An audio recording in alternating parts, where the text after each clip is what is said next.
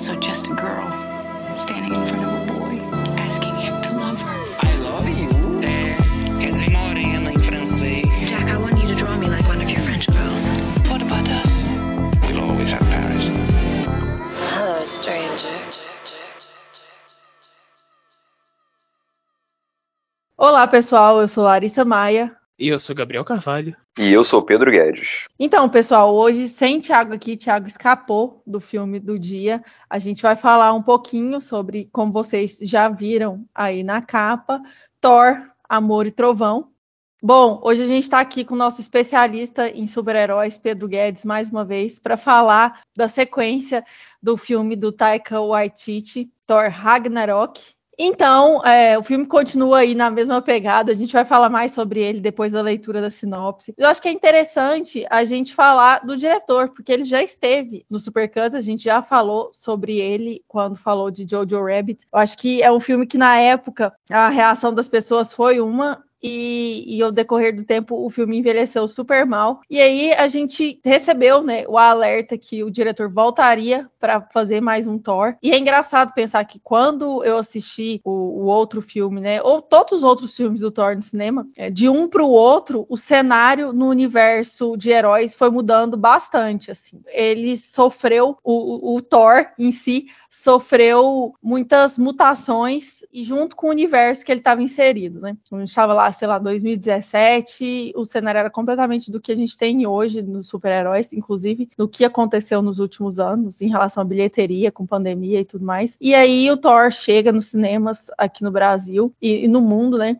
E o, o, diretor aqui, o Taika, aqui o diretor ele não aparece com tanto destaque assim fora da bolha cinéfila, assim, eu vejo que a gente mesmo falou sobre ele vários comentários ali no Twitter e tal e associou muito a ele ao filme, até porque a gente vem conversando sobre esse autorismo ali dentro dos filmes de super-herói. É, fora dessa bolha, as pessoas só assistiram como mais um filme da Marvel e receberam assim. E as críticas foram muito mais voltadas ao roteiro e como o filme veio infantilizado e tudo mais. Eu queria saber de vocês, assim, como que é a relação de vocês com o diretor e o que vocês acharam sobre essa recepção inicial mesmo do filme, das notícias, da crítica no geral, que eu acho que ela é importante, já que a gente já falou tantas vezes de outros filmes de super-herói aqui e a pegada sempre foi para falar dessa produção, né, de como isso impacta positiva ou negativamente a cultura pop. Eu acho que seria interessante também. A minha relação anterior com o Taika Waititi, com o cinema do Taika Waititi, também não é uma relação de adoração absoluta por ele, não. É, o, o que Fazemos nas Sombras é um filme que eu acho interessante e tal. O Thor Ragnarok é um filme que eu gosto. É, é um dos poucos filmes da Marvel que eu consigo enxergar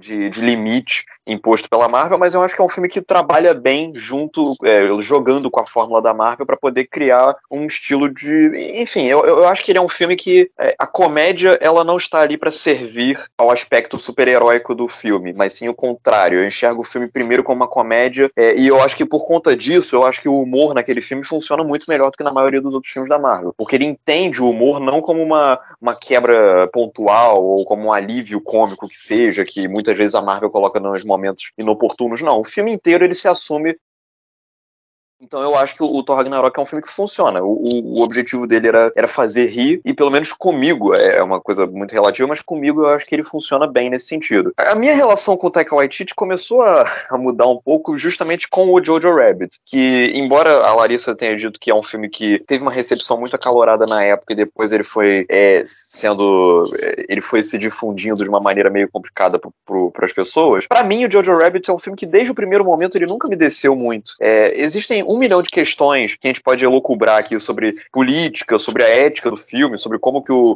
o filme vai é, é, tratar o nazismo de uma maneira completamente despolitizante, né? Ah, meu Deus do céu, olha só que fofos esses nazistas, eles só precisavam de um pouco de amor, né? Enfim, é, é um filme realmente complicado, mas eu acho que além disso, eu acho que como comédia mesmo, ele não é um filme que funciona, ele, é um filme, é, do ponto de vista dramático, eu acho que ele, tudo no filme me parece muito automático, muito burocrático, muito protocolar mesmo, forma. Ele não é um filme que me emociona, que me faz rir, que causa nenhuma reflexão. Para mim, ele é só um filme extremamente. É, inof... É, eu não sei se eu diria que é inofensivo, mas assim, eu acho que ele é um filme que, em momento algum, ele consegue usar a sátira para construir algo, politicamente falando. É, eu acho um filme realmente bem medíocrezão. O que nos traz a esse Thor, é, Amor e Trovão, que eu não vou antecipar tanto das minhas opiniões do filme, mas eu acho que o Taika Waititi, ele, ele pegou um pouco da, de uma, não sei se é uma síndrome ou de, ou de alguma... Eu, eu acho que ele reagiu mal ao tanto de sucesso que ele obteve com Jojo Rabbit, entre a crítica entre a academia, entre as premiações, é, com essa questão do filme misturar o humor e o drama e, e fazer parte do público chorar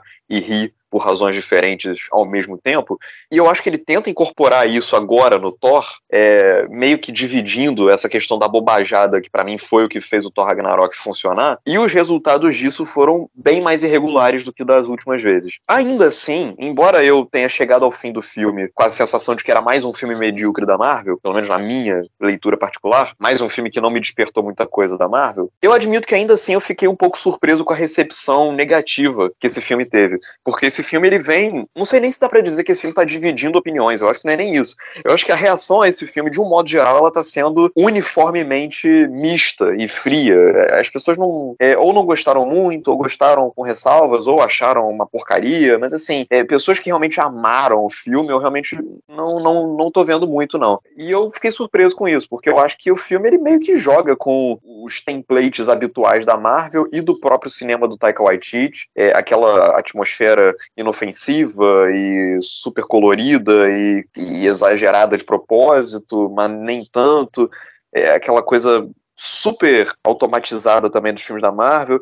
Eu imaginava que por ser só mais um produto como todos os outros da Marvel, ele ia ter a mesma reação de sempre. É, e eu fiquei surpreso que ele não teve. Eu acho que acaba sugerindo, em maior ou menor grau, a gente, há anos, há pelo menos uns 10 anos, já se fala muito sobre esse negócio do, do cinema de super-heróis estar cansando. E a gente ouve esse papo há 10 anos e, bom, não é o que indicam as bilheterias. Mas esse filme, eu, eu tô sentindo que há um pouco disso. É, somado com as recepções dos últimos filmes da Marvel também, que não foram unanimidades nem de longe, os Eternos, o próprio Doutor Estranho, as séries, então, é, eu acho que o, o, Thor ele indica uma leve, um leve desgaste. Que pode ser corrigido, com, é, reajustado com o tempo ou não, mas enfim, foi uma recepção que me surpreendeu. Eu vou ter que concordar com Pedro Guedes, pelo menos até quase o final da fala dele. Esse meu discurso de abertura vai ser um pouco uma nota de repúdio a Taika Waititi, esse cineasta neozelandês que tem para mim um cinismo muito particular. E aí nisso eu discordo do Pedro, porque tanto no Thor Ragnarok quanto nesse filme, eu acho que eles são muito parecidos. Eu não acho que eles são muito diferentes entre si. Porque o humor do Taika, ele tá muito presente para ironizar. Se a gente pega o Jojo Rabbit, a gente tem o humor dele no personagem é, que ele mesmo interpreta do Hitler. Em Thor Ragnarok, ele tem toda uma concepção de universo para Asgard que quer meio desmistificar tudo aquilo que havia sido criado para o personagem principal. Tudo aquilo que não tinha funcionado anteriormente, ele simplesmente joga no lixo. Eu acho isso maneiro, até certo ponto.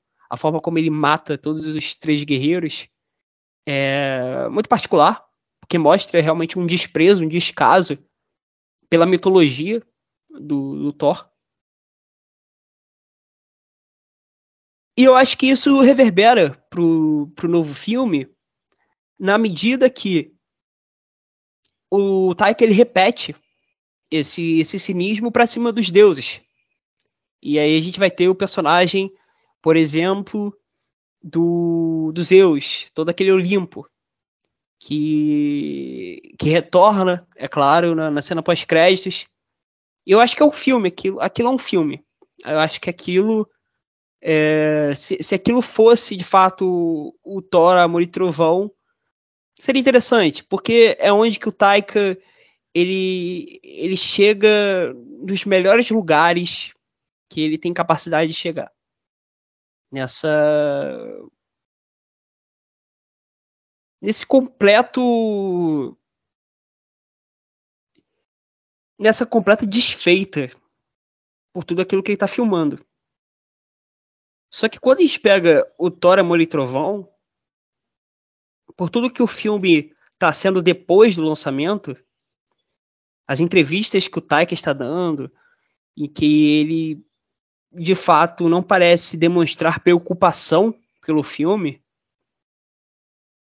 só que ao mesmo tempo ele tenta ainda vender o filme como esse filme é, cheio de representatividade, é, umas pataquadas que não se respaldam no filme, de fato.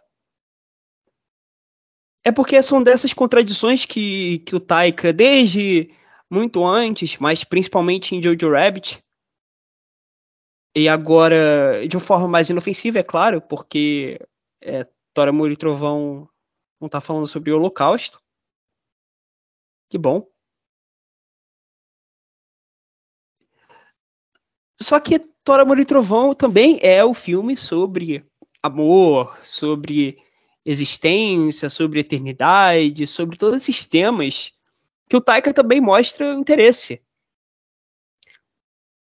Em Thor Ragnarok era menos problemático porque eu acho que existia uma, uma ponte interessante sobre você des destruir tudo que Asgard representava, ou não representava, porque era um planeta barra reino extremamente desinteressante para o que ela poderia representar, né? Você tem o povo asgardiano, é, esse cruzamento de de raças, de, porque aí o, Hulk também vira Asgardiano, o Korg vira Asgardiano, o Mickey vira, é, o Thor ele vai pegando esses, esses personagens, vai juntando naquilo tudo e, e, todas aquelas facetas e tal. Só que Thor, Amor e Trovão foi muito específico do arco do personagem, que desde o início pretende-se ter um grau de, de seriedade, de, de, de carinho por aquele personagem, porque em face né, do, dos deuses gregos lá, dos caras querendo fazer uma orgia e querendo que se sacrifiquem em nome dele, o Thor é um super-herói, de fato. Então, a primeira cena você já tem apresentado um deus. O deus X lá, que era o deus do povo do, do Gor, né, que é o vilão do filme. E você vê da forma como ele se ele se representa, como ele é representado, a forma como o ator interpreta, você vê lá um, uma performance mais caricata, mais cômica. E isso é desmontado quando vem o, o Thor, e o Thor, teoricamente, é para ser o oposto daquilo, mas ele não é. Fez Hamilton também é um ator da comédia. Então é um filme que vai ficar nisso. Vai ficar nesse embate e não vai entender como construiu-se o personagem para ser o oposto, porque o Taika simplesmente não liga. Taika ele não tá querendo fazer filme nenhum. Eu acho que ele poderia fazer dois filmes. Um filme que ele nunca teria capacidade de fazer, que era o filme Thor, Amor e Trovão, e tem o filme Thor é... o, o Thor do daquela cidade lá, o Thor querendo desmistificar o Thor, que é um filme que ele até teria capacidade de fazer. Mas ele, ele coloca coisas ali pra, pra tentar ser mais do que é, ele tenta é, fazer um filme mais importante do que ele é. Então, quando as pessoas ficam falando, não, porque Thor é esse filme de brincadeira, é um filme pra gente se divertir, então é esse filme da Fórmula Marvel. Cara, não é. Não é. Se fosse, seria medíocre. Mas não é, é menor do que medíocre. E por isso que eu acho que também não tá conseguindo se vender. Porque não é uma coisa nem outra. Então as pessoas, quando elas veem as piadinhas nesse filme, elas ficam ainda mais frustradas, porque elas não estão conseguindo nem conceber a ideia da piadinha. Porque é o filme que, que, que vai para os dois lados. É um filme que tá tendo uma personagem com câncer. E aí no outro lado tá Engole Meu Martelo. É um filme que tá tendo é, genocídio. Aí do outro lado tá tendo o quê? É o, as cabras. Então é, você fica nesse, nesses polos e você não consegue encontrar uma unidade. Você tem o amor e tem o trovão. Tem duas coisas. O que é, que é o meio disso? Não sei. E o Taika Waititi também não sabe.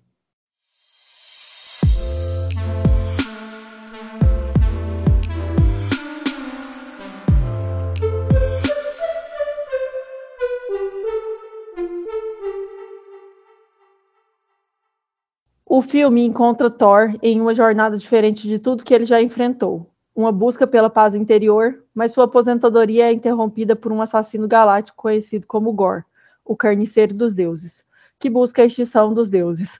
Para combater a ameaça, Thor pede ajuda ao, do rei Valkyria, Korg e da ex-namorada Jane Foster, que, para surpresa de Thor, inexplicavelmente impunha seu martelo mágico, revelando-se a poderosa Thor Juntos, eles embarcam em uma angustiante aventura cósmica para descobrir o mistério da vingança do carniceiro dos deuses e detê-lo antes que seja tarde demais.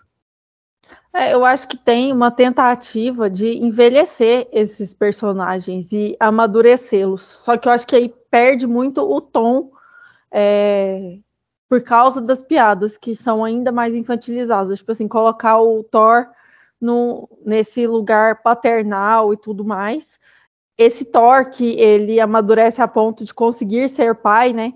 Ao mesmo tempo, é um Thor que no outro, em outros filmes ele já envelheceu e teve que voltar é, para uma juventude aí inexplicada. E eu sinto que ele é um personagem que vai e vem à medida que é necessário retomar o universo maior ali estendido. Então, eu acho que até aquele início, quando ele está ali, aquela cena inicial, assim, que abre o filme dele com os Guardiões da Galáxia, assim, que é, é claramente algo para reviver uma memória afetiva dos filmes do, dos Guardiões da Galáxia que eram divertidos, são divertidos, né? E tem essa dinâmica mais acelerada. Então, trazer esses personagens para cá dá esse primeiro tom do filme e aí, uma coisa que a gente não falou, que eu acho que seria interessante comentar, é o excesso de Guns N' Roses no filme e, e o excesso, assim, dessa. Ele apela muito para para a cultura pop no geral, assim, midiática, para sustentar esse Thor divertido e essa nova narrativa. Eu concordo muito com o que vocês falaram, assim, dele estar tá com preguiça de fazer esse filme. Eu acho que realmente, sei lá, ele deve ter assinado esse contrato em algum momento e ter que voltar para essa história é, é, meio chato, assim. E porque o, o Taika ele tem uma carreira muito de altos e baixos, assim. Acho que eu reconheço ele como um cara que faz bem as coisas que ele quer fazer e faz outras com muita preguiça. Eu assisti aquele filme é, dos vampiros dele, uma comédia também, e eu achei super divertido, assim. Agora eu procuro, quando eu terminar de falar, enquanto vocês estiverem falando, eu procuro o nome aqui e aí depois eu o que falo. fazemos nas sombras. É isso, What We Do in the Shadows. Isso mesmo. E eu achei super divertidinho, assim. Foi um filme que a gente assistiu meio de bobeira no sofá. E eu acho que ele ali, ele até interpreta um dos personagens principais e, e cabe, sabe? Essa, essa diversão cabe naquele universo. É, e por mais que eu tenha me divertido assim assistindo Thor, é, eu entendo tudo que vocês falaram, assim, essa, essa bagunça que ele faz na mitologia do, do, do próprio Deus ali, aquela, aquela acho que é horrendo para mim aquela cena dos deuses ali juntos e, e aquilo, nossa, aquilo ali foi horroroso. E essa questão da Jane Foster ali também tá num câncer terminal era para dar um tom super melancólico para o filme, mas chega num ponto que você fala, ah, não tá morrendo, então morre logo. Porque é, aquela personagem fortona e tudo mais, sabe? Acho que esse lado frágil e sensível e, e quase de tabu mesmo que a gente tem voltado para o câncer, no geral, assim, é, quando fala de câncer, todo mundo fica apreensivo, né? É, é algo que não se vê no filme lidado com, com seriedade assim. Até o próprio Thor mesmo, na relação dele com ela, parece que ele não ele não leva tão a sério, assim, não é algo que. Acho que por ser um deus também isso complica, né? Essa, essa relação. Mas mesmo assim, eu acho que tem, tem vários pequenos pontos que a gente vai soltando a mão. Eu acho também que a gente é uma geração que está cansada desses filmes. Acho que já, a gente já chegou numa estafa muito grande, assim. E aí vem a esperança de um filme bom, e a gente vive também na memória de, de bons, ótimos, grandes filmes de super-herói e fantasia também. A gente tem boas referências lá do início dos anos 2000. E aí chegou num ponto que a gente está cansado, assim tem muito disso. Talvez uma geração mais nova ainda se envolva mais com isso, mas não tem certeza também, do que a gente que já está mais esgotado. Uma coisa que eu penso assim sobre esse Thor é que assim, o Gabriel comentou que o Taika poderia fazer dois filmes, um desconstruindo a imagem dos deuses e outro lidando com essas questões mais urgentes e mais dramáticas assim da trama. E uma coisa que eu estou percebendo é que assim, é, todos nós aqui meio que vamos concordar, eu acho, parece-me, que um dos grandes problemas do filme é justamente essa relação que o Taika Waititi tenta criar com esses elementos mais sérios e os outros mais é, bem-humorados e, enfim, da trama, de um modo geral. E, e, eu acho que, assim, os dois filmes que o Taika Waititi tenta fazer nesse filme, os dois são frágeis, os dois são muito fracos. Porque, e aí eu, eu retorno a uma coisa que o Gabriel até comentou no, no, no podcast sobre o Batman, é que não sei, talvez. Eu acho que o Gabriel falou algo mais ou menos assim. Que os filmes de super-heróis chegaram num nível tão desgastante que alguns deles, quando fazem algumas coisas que são razoáveis, já é o suficiente pra gente achar que são mais. É, enfim, mais impactantes do que realmente são. E eu acho que esse Thor, ele sofre de algumas coisas, porque assim, todas as tentativas do Taika Waititi de desconstruir os deuses e os super-heróis e os mitos nesse filme, eu acho todas elas pedestres. Eu acho que ele nunca consegue passar do primeiro rascunho de ideia que veio na cabeça dele. Tipo, são. E eu acho que muito disso vem, sim, da falta de imaginação do Taika Waititi para criar essas desconstruções em forma de piada, mas também muito disso vem do fato de que é, é um filme que sente o peso de não sei quantas décadas de filmes de super-heróis nas costas e ele acaba não tendo muito, sei lá, não tem mais caminhos novos que ele consiga explorar, pelo menos.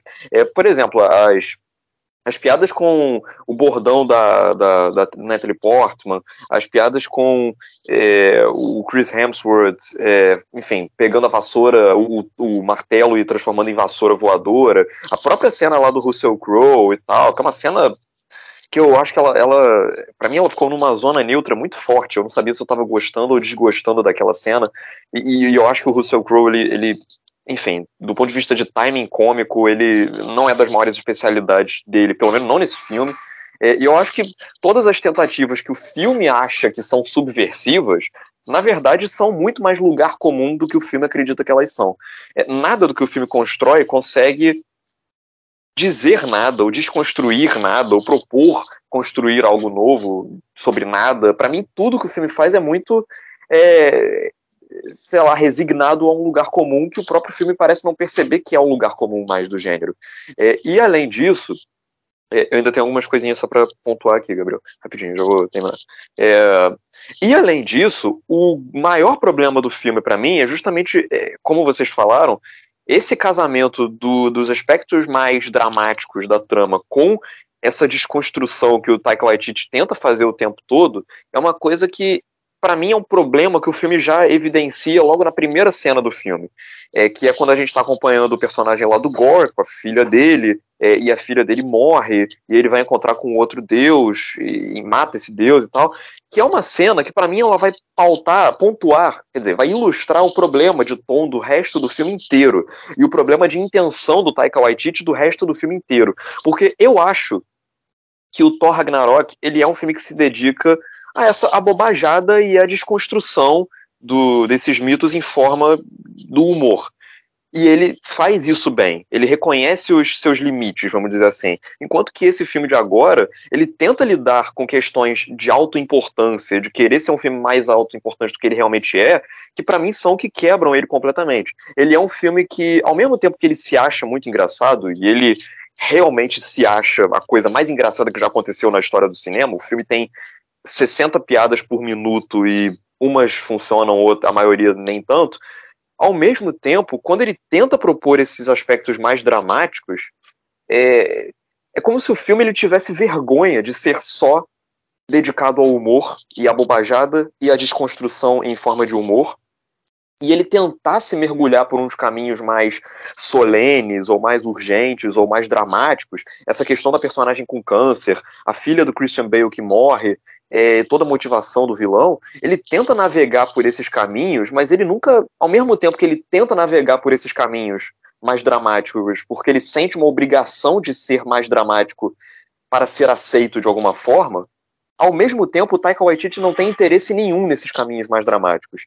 Então, a primeira cena do filme, como eu falei, ela é ela é montada de uma maneira muito rápida para você poder ab abstrair os, os pequenos as pausas dramáticas que vão pontuando aquela cena. Quando o personagem vai lá conversar com o Deus, o Deus ele aparece numa, numa caracterização super extravagante e, e falando de uma maneira engraçada mesmo. Então, e o filme, dentro disso, ele acaba ficando numa zona muito neutra de você não saber se aquilo dali é para você levar a sério ou para não levar, ou para rir.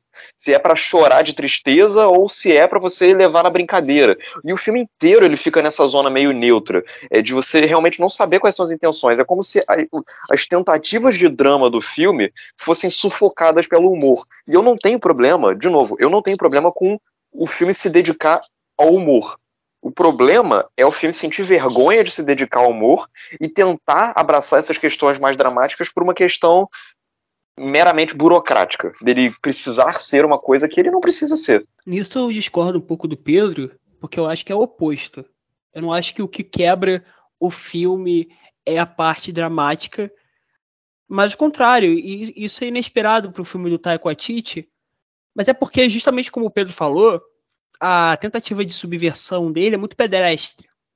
Já a questão dramática, conceitualmente, ela é boa. Ela vem de, de uma história boa do Thor, ela vem de um lugar em que o personagem se encontra dentro da, do, da franquia Marvel, que é interessante, que é um lugar em que ele é o personagem que mais perdeu entes queridos em toda a saga, ele perdeu a mãe, o pai, os amigos, perdeu é, é, muita gente e o irmão, é claro.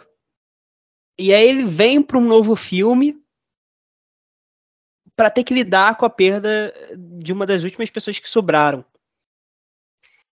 E, aí na questão conceitual, eu acho que por isso que eu acho que a parte dramática ela, ela me ganha mais curiosamente, por isso que eu acho o filme muito fraco, porque a parte cômica ela não me ganha. A parte dramática me ganha. Mas ela funciona justamente no, na parte do conceito, muito mais da parte da, da execução. Que a gente chegar, por exemplo, numa cena final em que você tem é, a eternidade, você tem esse, esse conceito, esse, essa entidade chamada justamente de eternidade, e que é o oposto do, do que os personagens têm que fazer. É, eu, eu, até pensei numa frase bem, bem cafona, mas eu acho que o filme ele se pauta nessa frase que é não riem. O amor não é eternidade. O amor é sacrifício. Mas é porque é, é um pouco disso que o filme tem, de, de você lidar com, com o amor sacrificial, esse amor que não, que não pretende durar para sempre, que não, que não existe só porque dura para sempre. E aí, quando vem o filme, começa com a cena dramática, mantém-se a cena dramática, depois vem o Deus, aí o Deus quebra, aí depois vem o Korg, apresenta o, o Thor, e apresenta né, a história do Thor, e aí você tem os Guardiões da Galáxia, e os Guardiões da Galáxia estão fazendo o Thor de pateta. Os Guardiões da Galáxia não, não se importam com o Thor. E aí você percebe também como o, o, James Gunn, eu acho que o James Gunn às vezes tem alguns problemas, mas como ele lida né, com um personagem principal que é muito parecido com o Thor, no sentido de ser esse personagem fanfarrão, né, o Peter Quill, é, dentro de, de um grupo, dentro rodeado por outros personagens que vão é, zoar, vão brincar com o Peter Quill, assim como tá todo mundo brincando com o Thor, mas o James Gunn, né, quando ele está lidando com os Guardiões da Galáxia, ele entende essas complexidades, né? Você assim, entende como voltar para o lugar que importa. Né, para esses personagens, e aí você chega no Guardiões da Galáxia 2 que, que consegue terminar da forma como o filme termina. E aí eu penso, o Thor, Amor e Trovão, ele consegue voltar? Não acho que ele consegue voltar. Não acho que ele consegue lidar com a, as intensidades que o personagem, em teoria, teria que lidar. É muito, muito como a Larissa falou. É, voltando o Thor pro, pro começo. É o Thor pelo quarto filme seguido tendo que lidar com crise existencial. Ah, não, vamos, o Thor tem que descobrir quem ele é. O próximo filme provavelmente vai ser a mesma coisa. Vai ser, ah, o Thor descobrindo quem ele é. Mas só que agora tem uma criança do lado. Então, você acha que o filme de fato vai chegar naquele lugar de ter autoconsciência de qual é a jornada do personagem e, eu acho que em alguns momentos é. Acho que é a primeira vez que o, que o Thor vai abraçar a morte não como uma é, tragédia extrema, sabe? A primeira vez que ele vai chegar para a pessoa próxima dele que vai morrer, ele vai abraçar aquela pessoa e vai ficar com ela até ela se for. Então é, é diferente de tudo que aconteceu antes.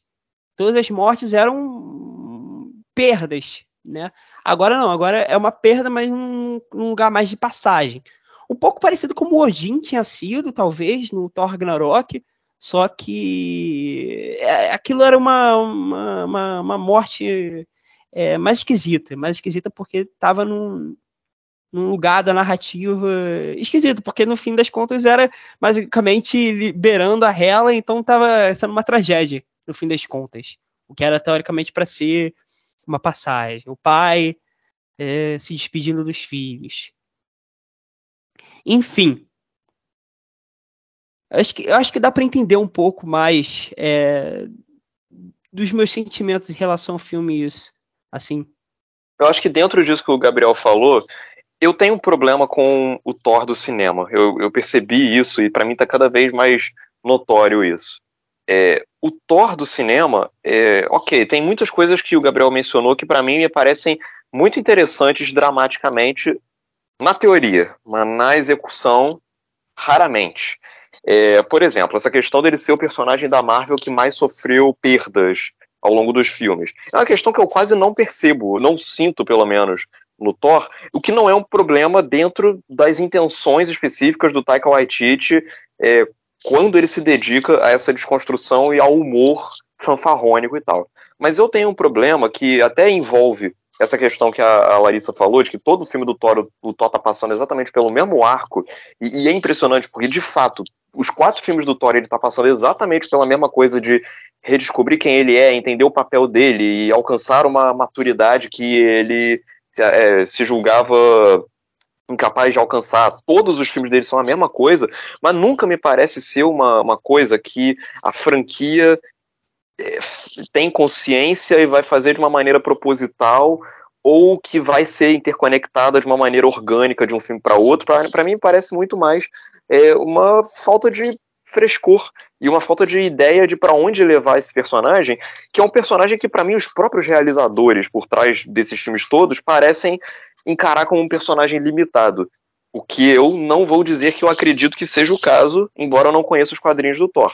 Mas a impressão que eu tenho é que a Marvel enxerga ele assim, como um personagem que eles não conseguem levar para caminhos muito distintos. E ao mesmo tempo, é, e aí é uma coisa que eu acho realmente problemática no, no, no, Thor, na maneira como ele foi sendo lidado ao longo dos filmes, porque o Homem de Ferro é um personagem que eu entendi quem ele era com alguns filmes. O próprio Homem-Aranha também. O Thor, ele é um personagem que, como a franquia do Thor, desde o início, ela nunca foi muito unânime, ela nunca foi muito bem recebida, ele sempre foi um dos Vingadores menos queridos pelo público lá atrás, lá no início do, do MCU, o Thor, ao longo dos anos, ele é o personagem que mais escancara o fato de que ele foi sendo determinado é, por um comitê, por, por é, decisões que vão ser pautadas pelo tanto de sucesso que os filmes fizeram, que o filme anterior fez ou deixou de fazer. O que, que eu quero dizer com isso? A cada filme, a personalidade do Thor vai mudando de uma maneira tão drástica e tão brusca, e entre os filmes não existe nenhuma ligação orgânica, pelo menos para mim, que me faça é, sei lá, entender a, quem é aquele personagem, né? Ele começou como aquela coisa super shakespeariana lá com Kenneth Branagh, e ele se manteve assim por um tempo, e de repente ele virou o personagem fanfarrônico lá do, do, do Taika Waititi, aí no, nos filmes dos Vingadores ele voltou a ser um personagem é, mais é, carrancudo e mais sangue no olho, mas ao mesmo tempo divertido. E nesse filme aqui agora, ele vira um maluco completo, um completo imbecil mesmo. E tipo, a, a sensação que eu tenho é que depois de mais de 10 anos de franquia e depois de oito filmes, né, quatro Thors e quatro Vingadores, a sensação que eu tenho é que eu até hoje ainda não saquei quem é esse personagem. Ainda não entendi quem é o Thor como é que funciona a cabeça dele, como é que o que pauta as ações dele. É, e eu entenderia eu, é, se a, a, construção do personagem ao longo dos anos fosse criada e fosse executada de uma maneira um pouco mais é, orgânica, é, com um pouco mais atenciosa e com um pouco mais de carinho mesmo é, pela jornada daquele personagem que está se construindo ao longo do tempo. Da maneira como tá, para mim fica muito claro que o Thor ele nada mais é do que uma criação é feita para parece que os realizadores por trás dessa franquia não não não se importam realmente com a jornada e o arco e quem é esse personagem. Para mim é muito claro que o Thor ele é um grande algoritmo da Marvel. Vai sendo pautado de acordo com uh, os interesses imediatos de cada momento da franquia. E, e eu acho que isso me faz, é, para mim, contribui para que é, a jornada dramática do Thor, para mim, soe tão fraca e tão frágil no, no, fim das contas. E voltando a esse novo, a esse filme de agora, é, é uma das coisas que para mim contribuem para que, junto com a falta de imaginação do Taika Waititi, para que esse filme ele não tenha peso nenhum para qualquer tipo de consequência ou de ruptura que ele tente criar com o Thor, porque como o Gabriel falou, é, no próximo filme vai ser a mesmo, o mesmo arco, é, e no próximo filme o Thor pode ser um outro personagem completamente diferente. É, se a evolução até lá, se a ponte até lá for, for construída de uma maneira inteligível e minimamente cuidadosa, aí até vai. Só que até aqui, a impressão que eu tenho é que de todos os Vingadores, o personagem do Thor é o que eu mais vi e menos entendo até hoje. Cara, e pensando no Taika Waititi, de fato, é, parece que. Eu, eu acho que nesse filme, o Taika Waititi, ele até é, tem alguma ideia de onde que ele quer chegar com o personagem dele. Só que eu acho que é, é, é uma estrada complicada. É uma estrada complicada quando você, por exemplo, tem na Valkyria e no Korg eu acho que são dois não personagens. Eu acho que eles são é, figurantes tais como os três guerreiros eram no Thor 1 e Thor 2. É, porque, cara, olha só, você não vai querer vender é, por, por dois segundos que Thor é Amor e Trovão, um filme LGBTQ, porque a Valkyria falou que ela tinha uma namorada ou porque o Korg falou no final do. tem um namorado no fim do filme, sabe? Já que eles não são personagens, de fato, no filme. Eles não são, não são personagens com arcos, não são personagens que a gente quer, tem que se importar, ou são personagens com, com, com funções é, relacionadas ao que o Thor está passando também. A Jane até é, ela é uma personagem, propriamente dita. Só que ou isso tudo foi cortado do filme, porque é uma possibilidade, já que é, tem boatos circulando de que o filme foi mutilado pelos estúdios, ou então o Taika filmou tudo de qualquer jeito e no final tinha filmado, sei lá, três horas de filme e o filme tinha que ser cortado para as duas horas. Ponto. Que, que, que é um boato que está circulando. E eu não sei a veracidade dele. Mas também me parece ser, ser um pouco é, tem algum fundamento. É um filme de duas horas, muito certinho de duas horas. Parece de fato, assim como o início do filme, né, o Pedro mencionou, como o início do filme ele é já apressado, né, quando o gore é apresentado, essas pausas dramáticas, são pausas que vão sendo suprimidas na edição. Você filma aquilo, mas depois você suprime para você é, reduzir a, a minutagem da obra. E aí, nisso tudo, eu acho que eu acho que, que, são várias coisas, são várias coisas que fazem o filme desmontar. Mas por isso que eu acho que é um filme diferente. Acho diferente em relação aos filmes tipicamente Fórmula Marvel, sei lá, como Viúva Negra, que aí você pensa, é, barulheira escrota, efeitos visuais escrotos e emoções escrotas. Eu acho que nesse filme você tem emoções, mas eu acho que o filme não acredita fielmente naquelas emoções. Eu acho que é, é muito parecido com o que o, o Marcelo Hessel, do Omelete, comentou, que é como o Taika Waititi ele é meio que o oposto do Zack Snyder. E não para fazer um juízo de valor, mas como o Zack Snyder ele acredita nos seus personagens e o Taika não acredita nos seus personagens. E aí é engraçado, porque é um filme que parece que o, o Thor de fato vai se tornar esse personagem que o diretor acredita nele, quer que ele chegue em algum lugar e quer que ele passe, né? Você começa com a namorada dele que tá com câncer. Aquilo vai ter alguma relação com, com o arco do personagem. Só que acho que na altura do campeonato é muito difícil o torce outra coisa. Você tem a cena, por exemplo, a montagem em que ele tá numa relação romântica com a Jane. E aí você pensa, cara, como esse cara tá numa relação romântica? Ele é um man-child. Ele... Você não consegue pensar em qualquer tipo de confronto entre os dois que seja minimamente é, plausível, porque é um personagem piada. E, e, e, é difícil você fazer essa ponte, sabe? De, de não ser um personagem piada, não ser uma paródia. O que o, o Taika tá fazendo em boa parte do tempo é um filme paródia. Você vai ficar colocando mais e mais elementos para simplesmente ficar escrachando aquele universo. Você coloca as, as cabras porque você quer uma cabra gritando ah! o tempo todo, porque você realmente não quer que nenhuma cena dure o que ela pode durar dramaticamente, narrativamente. Você quer que aquilo seja desmontado. É. E é muito claro esses itens que ele coloca para desmontar, né? Tem a cabra, é, tem as Quando crianças Korg também. perde, perde a cara, fica, fica só com a cara. Sim, eu, assim, tem pequenos pontos assim que você vê que tá acontecendo alguma coisa que do nada apareceu ali. E esteticamente esses pontos são bem marcados por algo estranho, mas estranho assim, algo que criança ri, sabe? Piada infantil, assim, acho que esses pontos eles estão marcados de coisa que criança ri é, tipo a cabra ali, a gente ri de nervoso quando vê aquela cabra, mas aquilo é muito infantil, é uma piada muito infantil.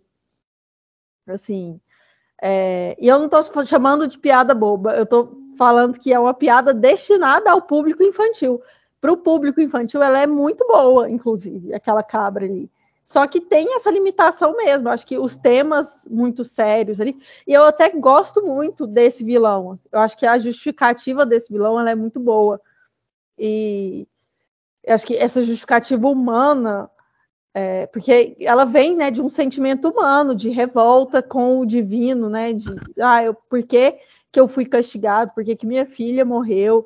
E, e eu acho isso muito interessante. É, só que é a única coisa que realmente assim eu acho interessante. Não é bem trabalhada essa. A ideia é muito boa, mas ele não é bem trabalhado esse vilão.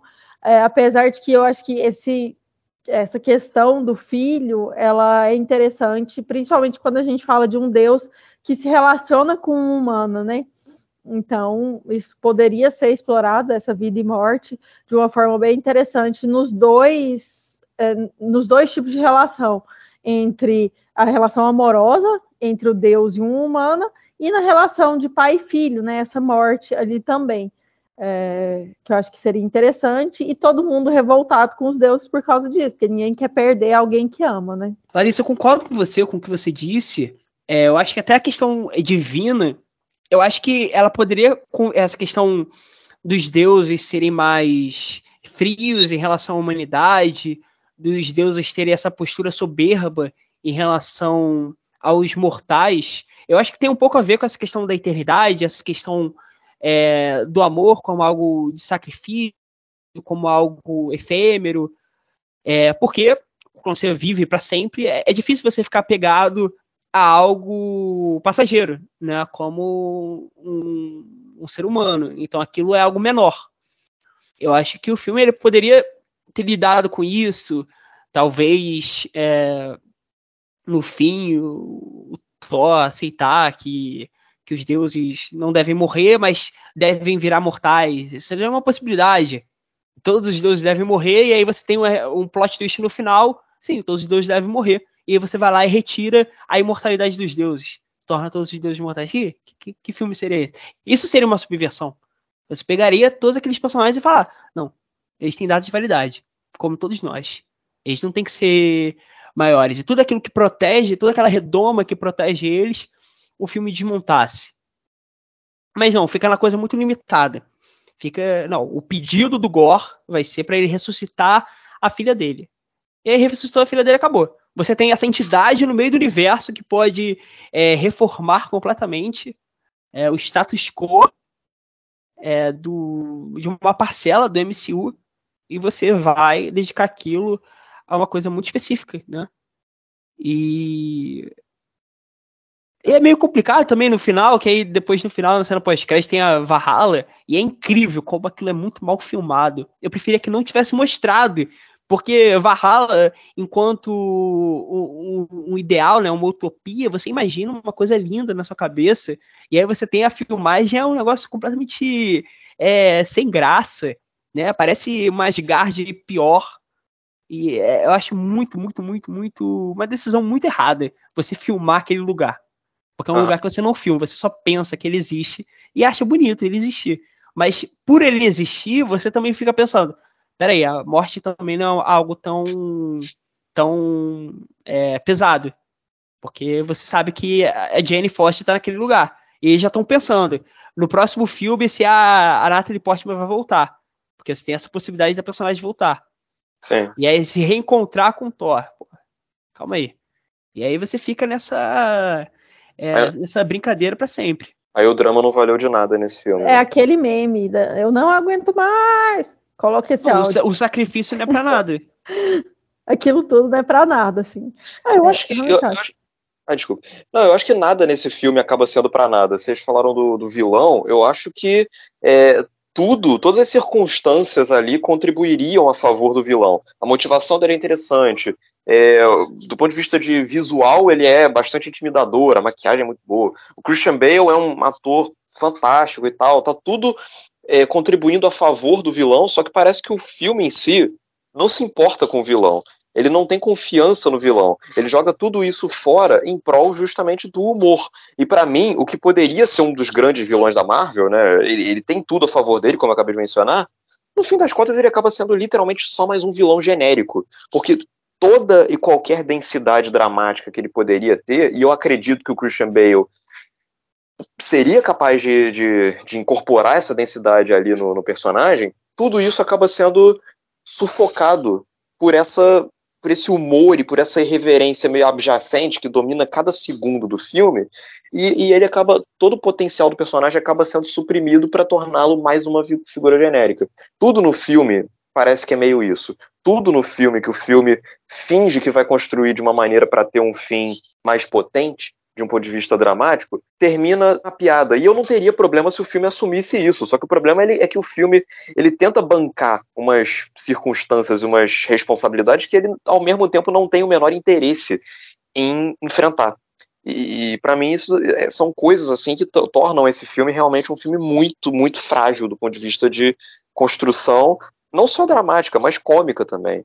É, e aliás, a, Larissa mencionou as cabras, é, é aquilo, o tipo de humor que assim, tipo, o filme tem tanta certeza que aquilo dali é a coisa mais hilária do mundo que ele repete isso até não poder mais, e enfim. Isso e Guns N' Roses, que são duas coisas que, enfim, a Larissa comentou do Guns N' Roses, eu saí desse, do cinema querendo nunca mais na minha vida ouvi uma sílaba da voz do Axel Rose. Esse é o efeito que o Taika Waititi causou em mim nesse filme. Eu acho hilário que o, o James Gunn, ele fala, né, no Twitter, que ele passa dias, semanas procurando as músicas para trilha sonora dos Guardiões da Galáxia e cada música tem que ser muito específica, enquanto o Taika Waititi simplesmente entra as quatro músicas mais famosas do Guns N' Roses e pega e pronto. É o filme. E taca lá e, e é isso. E taca. Né? É. E é. Taika. Exatamente. Ponto. Vamos para as notas aí? Vai lá, Nota 4. Nota Não, 4, Gabriel. Eu vou junto com o Gabriel, vou dar nota 4 também. É um filme muito, muito fraquinho. Se você me perguntasse quando eu tava saindo do cinema, provavelmente eu diria 5, mas à medida que o tempo foi passando, difícil. Nota 4 mesmo pra Thor, Amor e Trovão. Pra Thor 4, olha só. É, acho que assim, até que minha nota estava maior que isso, mas pela nossa conversa aqui e pela memória também que eu tenho do filme, acho que eu vou concordar com vocês e a gente vai ficar, vai fechar no 4. A nota do episódio vai ser essa. Pra Thor É. 4, média 4. Média 4.